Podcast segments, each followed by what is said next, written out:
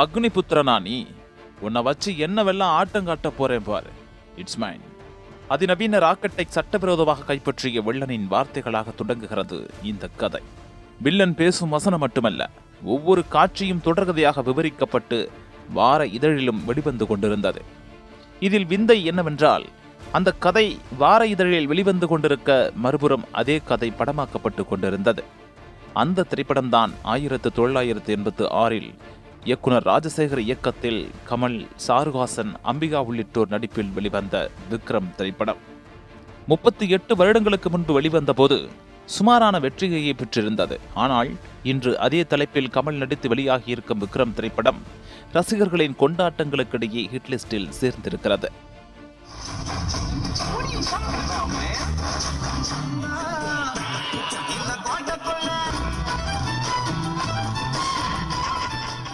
கமல்ஹாசன் லோகேஷ் கனகராஜ் கூட்டணி உருவாகிறது என்றபோதே படத்திற்கான எதிர்பார்ப்பு எகிர ஆரம்பித்துவிட்டது. தேர்தல் அரசியலை கமல் கையில் எடுத்ததால் இந்தியன் இரண்டாம் பாகத்துக்கு பிறகு திரைப்படங்களில் நடிக்க மாட்டேன் என்றே தெரிவித்திருந்தார். இந்த நிலையில்தான் இரண்டாயிரத்து பதினெட்டுக்கு பிறகு நான்கு வருடங்கள் கழித்து கமல் படம் வெளியாகிறது என்றதும் அனைவரின் கவனமும் படத்தின் மீதே இருந்தது. அதோடு மீண்டும் விக்ரம் என்ற தலைப்பு ஃபகத் பாசில் விஜய் சேதுபதி அனிருத் கமல் குரலில் குத்துப்பாட்டு அதிரடியான ட்ரெய்லர் சிறப்பு தோற்றத்தில் சூர்யா என அடுத்தடுத்த அப்டேட்கள் வெளிவந்த ரசிகர்களை ஈர்த்தன. விக்ரம் படத்தின் மூலம் லோகேஷ் கனகராஜ் தனக்கென ஒரு யூனிவர்ஸை உருவாக்குகிறார் என்ற பேச்சும் எழுந்தது. அதனை உறுதிப்படுத்தும் வகையிலேயே படத்தின் முதல் காட்சியும் தொடங்குகிறது. கைதி திரைப்படத்தில் வலம் வந்த காவல் அதிகாரி ஸ்டீஃபன் ராஜ் காளிதாஸ் ஜெயராம் உள்ளிட்டோர் முகமூடி கும்பலால் கொலை செய்யப்படுகின்றனர். கைதி திரைப்பட காலகட்டத்தின் போது திருச்சியில் பிடிபடும் தொள்ளாயிரம் கிலோ போதைப்பொருள் போல சென்னையில் இரண்டு லட்சம் கோடி ரூபாய் மதிப்பிலான போதைப்பொருட்கள் கண்டெய்னருடன் காணாமல் போகின்றன. அதற்கு சொந்தக்காரரான சந்தானம் அதனை தேட ஆரம்பிக்க போதைப் பொருளையும் கமலை கொன்ற முகமூடி கும்பலையும் ஃபகத்வாசில் குழுவினர் உதவியோடு கண்டுபிடிக்க தொடங்குகிறது காவல்துறை. இதன் பிறகு என்ன நடக்கிறது என்பதே படத்தின் மீதி கதை. அடுத்தடுத்து என்ன நடக்கிறது என்று யோசிக்க நேரம் கொடுக்காமல் நகரும் திரைக்கதையே படத்தின் வெற்றிக்கான முக்கிய காரணம். படமெங்கும் துப்பாக்கி தோட்டாக்களும் கத்தியும் ரத்தமுமாய் சிதறுகின்றன.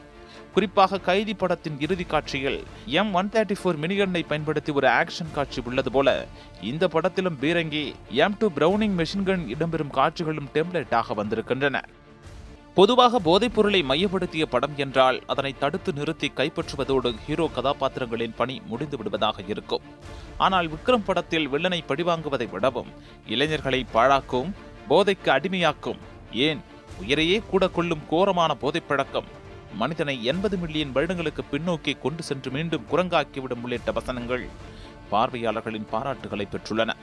அனுருத்தின் திரை வாழ்க்கையிலேயே விக்ரம் முக்கியமான படம் என்று சொல்லும் அளவுக்கு அவரது பின்னணி இசை பேசப்படுகிறது. கிருஷின் ஒளிப்பதிவும் பாராட்டை பெற்றிருக்கிறது. மோகோபாட் கேமரா பயன்படுத்தி சண்டை காட்சிகள் இதுவரை பார்த்திடாத அனுபவத்தை தந்திருக்கின்றன. ஏஜென்ட் டீனா உட்பட பிளாக் ஸ்குவாட் ஏஜென்ட்டுகளின் அதிரடி ஒரு பக்கம் இருக்க மறுபக்கம் கைதி படத்தின் நிச்சங்களும் ஆங்காங்கே இடம்பெறுகின்றன. இதுவே லோகேஷ் சினிமாட்டிக் இன்வெஸ்டை உருவாக்க இயக்குனர் போட்ட ஆரம்ப புள்ளி. கடைசி மூன்று நிமிடத்தில் சூர்யா வரும் காட்சிகள் பார்வையாளர்களை சுற்றி நுணைக்க தள்ளுகின்றன. விஜய் சேதுபதியின் கதாபாத்திரம் பாப்லோ எஸ்கோவரை ஞாபகப்படுத்துகிறது. கமல் ஃபகத்தாசில் விஜய் சேதுபதி என அனைவரும் போட்டி போட்டு நடிக்க இறுதியில் லோகேஷ் கனகராஜ் என்ற ஒற்றை நபரின் உழைப்பு படம் முழுக்க பேசப்படுகிறது.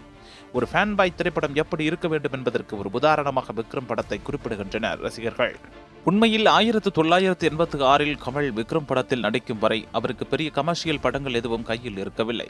பாலச்சந்தர் பாரதி ராஜா பாலு மகேந்திரா ருத்ரையா போன்ற வித்தியாசமான கதைக்களத்தை கொண்ட இயக்குநர்களுடைய பயணித்து வந்தார்.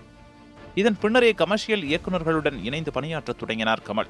ஒரு கைதியின் டைரி உயர்ந்த உள்ளம் காக்கி சட்டை போன்ற படங்கள் எல்லாம் இந்த கமர்ஷியல் வரிசையில் வெளிவந்த ஹிட்டானவையே. ஹிந்தியிலும் சாகர் கிராஃப்தார் போன்ற ஹிட் படங்களையும் கொடுத்து கொண்டிருந்தார் கமல்.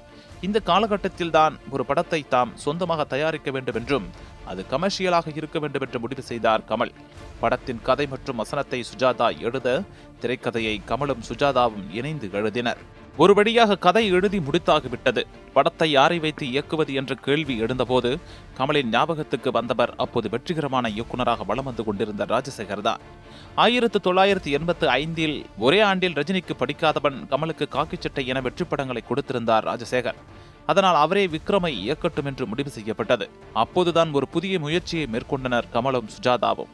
முதன் முதலில் ஆயிரத்தி தொள்ளாயிரத்தி எண்பத்தி ஒன்றில் மௌனகீதங்கள் திரைப்படத்திற்காகத்தான் இந்த முயற்சி அதுவரை மேற்கொள்ளப்பட்டிருந்தது.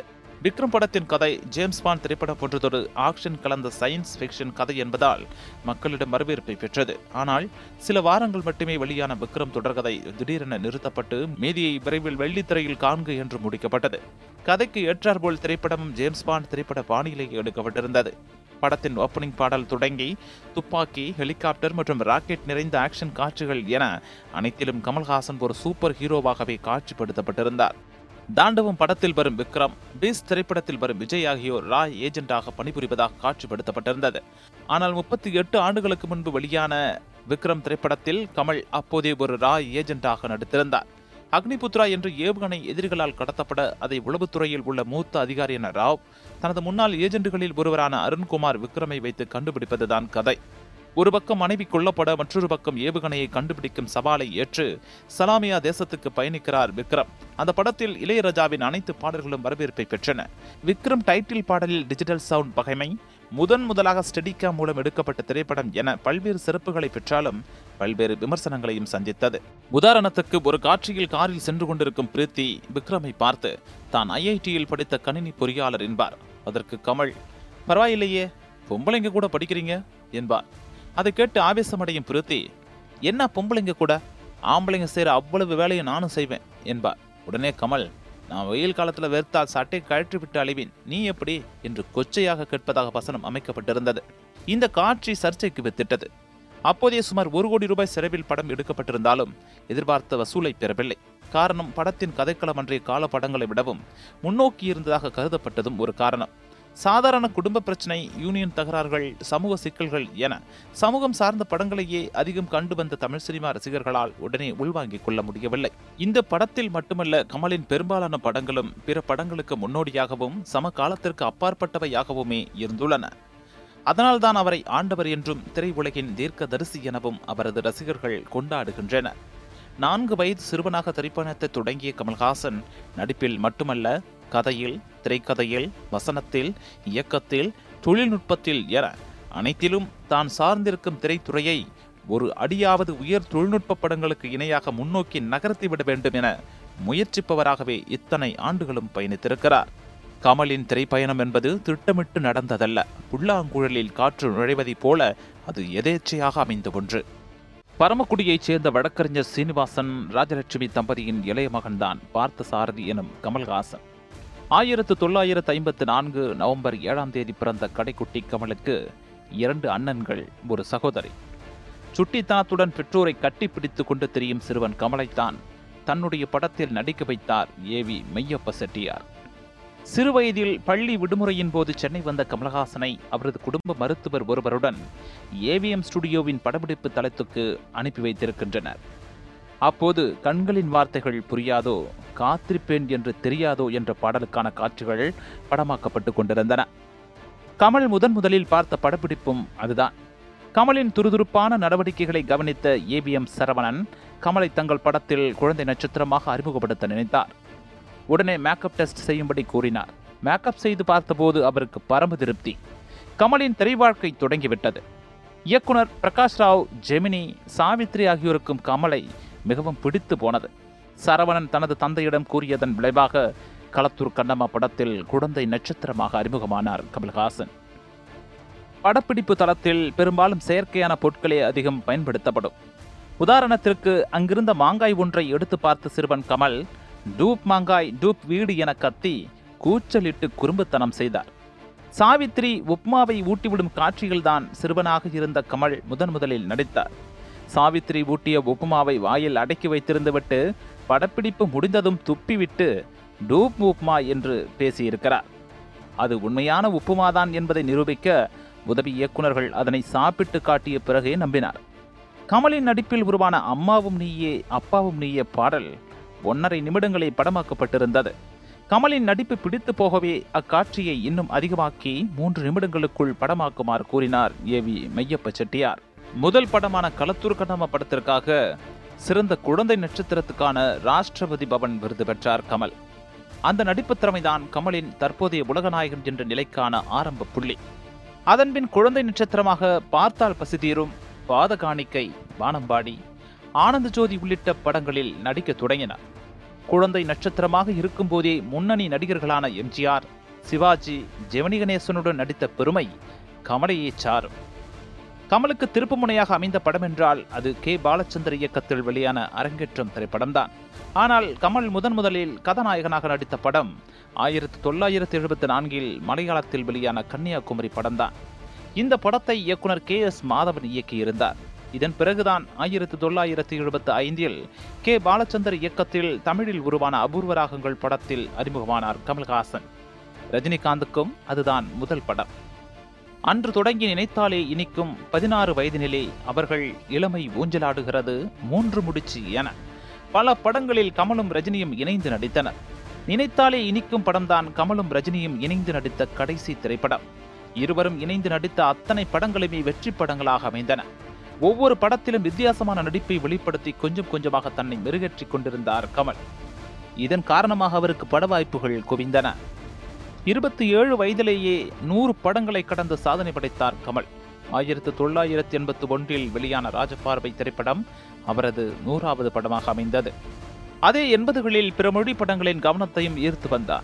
குறிப்பாக ஏக் துஜே கேலியே சாகர் ராஜ் திலக் போன்ற வெற்றி படங்களை கொடுத்து ஹிந்தி சினிமாவிலும் கோலோச்ச தொடங்கினார். நாளுக்கு நாள் நடிப்பை மெருகற்றி தொடர் வெற்றி படங்களை குவித்து வந்ததால் பிலிம்ஃபேர் விருதை பதினெட்டு முறைக்கு மேல் வாங்கிய ஒரே இந்திய நடிகர் கமல்ஹாசன் தான் என்ற பெயரை பெற்றார் எனக்கு விருது தராதீர்கள் புதியவர்களுக்கு தாருங்கள் என்று பிலிம்ஃபேருக்கு கமல்ஹாசனே கடிதம் எழுதும் அளவிற்கு அவரிடம் விருதுகள் குவிந்தன. ஆயிரத்து தொள்ளாயிரத்து எண்பத்தி இரண்டாம் ஆண்டு மட்டுமே வாழ்வி மாயம் மூன்றாம் பிறை சனந்தரி கசம் சகலகலா வல்லவன் ஹேது கமால் ஹோகயா என ஐந்து வெள்ளி விழா படங்களை கொடுத்து சாதனை படைத்தவர் என்ற பெருமை பெற்றார் கமல். ஒரே வருடத்தில் ஐந்து ஹிட் படங்களை கொடுத்த கமலின் சாதனையை இதுவரை யாரும் முறியடிக்கவே இல்லை. இத்தகைய சாதனையால் கமலுக்கு ரசிகர்கள் அதிகரிக்க ஊரெங்கும் ரசிகர் மன்றங்களும் துவங்கப்பட்டன. ஆனால் தனது ரசிகர் மன்றத்தை எல்லாம் நற்பணி இயக்கமாக மாற்றிய முதல் இந்திய நடிகரும் கமல்ஹாசன் தான். நடிப்பில் மட்டுமல்லாது நடனத்திலும் முறையாக பயிற்சி பெற்று சிறந்து விளங்கினார். தான் பயிற்சி பெற்றது மட்டுமல்லாமல் நான் ஏன் பிறந்தேன் படத்தில் எம்ஜிஆருக்கும் சவாலே சமாளி படத்தில் சிவாஜிக்கும் அன்பு தங்கை படத்தில் ஜெயலலிதாவிற்கும் நடன இயக்குனராக பணியாற்றினார். அத்தோடு சிவாலயா என்ற நடன குழுவையும் நடத்தி வந்தார். மயிலாப்பூர் ரசிகர் ரஞ்சனி சபையில் அவரின் நாட்டி அரங்கேற்றமும் நடத்தப்பட்டது. படங்களில் தன் குரலிலேயே எண்ணற்ற பாடல்களை பாடியிருக்கிறார் கமல். விக்ரமில் வரும் பத்திர பாடல் உட்பட இதுவரை ஐந்து மொழிகளில் எண்பதுக்கும் மேற்பட்ட பாடல்களை பாடி அசத்தியிருக்கிறார். மூன்றாம் பிறை நாயகன் இந்தியன் என மூன்று படங்களுக்காகவும் சிறந்த நடிகருக்கான தேசிய விருது கிடைத்தது அவருக்கு. பிருமாண்டி சுவாத்தி முத்தியம் சாகர சங்கமம் படங்கள் சவுத் ஏஷிய இன்டர்நேஷனல் விருதுகளை பெற்று தந்தன. கமலின் நடிப்பு திறமைக்காக ஆயிரத்து தொள்ளாயிரத்து தொண்ணூறாம் ஆண்டு பத்மஸ்ரீ விருதும் இரண்டாயிரத்து பதினான்காம் ஆண்டு பத்மபூஷன் விருதும் மத்திய அரசால் வழங்கப்பட்டது. கமலின் அனைத்து சாதனைகளையும் பாராட்டி இரண்டாயிரத்து ஐந்தாம் ஆண்டு சத்யபாமா பல்கலைக்கழகம் டாக்டர் பட்டம் கொடுத்து கௌரவித்தது. தமிழ் ஆங்கிலம் தெலுங்கு ஹிந்தி மலையாளம் பிரெஞ்சு ஆகிய மொழிகளை சரளமாக பேசக்கூடியவர் கமல். இவரது படங்கள் வெளிவருகிறது என்றாலே அது ஏதேனும் ஒரு பிரச்சனையையோ அல்லது சர்ச்சையோ நிச்சயம் சந்திக்கும். கமல் நடிப்பில் வெளிவந்த தேவர் மகன் விருமாண்டி திரைப்படங்கள் ஒரு குறிப்பிட்ட சமூகத்தினரை தூக்கி பிடிப்பதாக அப்போது விமர்சனங்கள் எழுந்தன. அதேபோல் ஹேராம் திரைப்படத்தில் அவர் தொட்டிருந்த இந்து முஸ்லிம் கதைக்களமும் கடும் விமர்சனத்திற்கு உள்ளானது. வசூல் ராஜா எம்பிபிஎஸ் திரைப்படத்தில் மருத்துவர்களையே வசூல் ராஜாக்கள் என கமல் சாடுவதாக தமிழ்நாடு மருத்துவர்கள் சங்கங்களால் எதிர்ப்பு தெரிவிக்கப்பட்டது. விஸ்வரூபம் என்ற திரைப்படத்திற்கு எழுந்த எதிர்ப்பினால் நாட்டை விட்டே வெளியேறும் சூழல் ஏற்படும் என பேசினார் கமல். ஆனால் இதுபோல சர்ச்சைகளை சந்தித்த கமலின் படங்கள் பெரும்பாலானவை ஹிட் ஆகி இருக்கின்றன என்பதே நிதர்சனம். தமிழ் சினிமாவில் பல புதுமைகளை செய்ததில் முன்னோடியாக இருந்து உலகையே வியக்க வைக்கிறார் கமல். ஆயிரத்து தொள்ளாயிரத்து எண்பத்து ஒன்பதில் வெளியான அபூர்வ சகோதரர்கள் படத்தில் சராசரி மனிதர்களை விட உயரம் குறைந்த கதாபாத்திரத்தில் சிஜி இல்லாமல் நடித்த முதல் நடிகர் என்ற பெருமை பெற்றார் அந்த கதாபாத்திரத்தில் எப்படி நடித்தார் என்பது இன்று வரையிலும் மர்மமாகவே இருக்கிறது. தேவர் மகன் திரைக்கதை எழுத முதன் முதலாக மென்பொருள் பயன்படுத்தியவரும் அவர்தான்.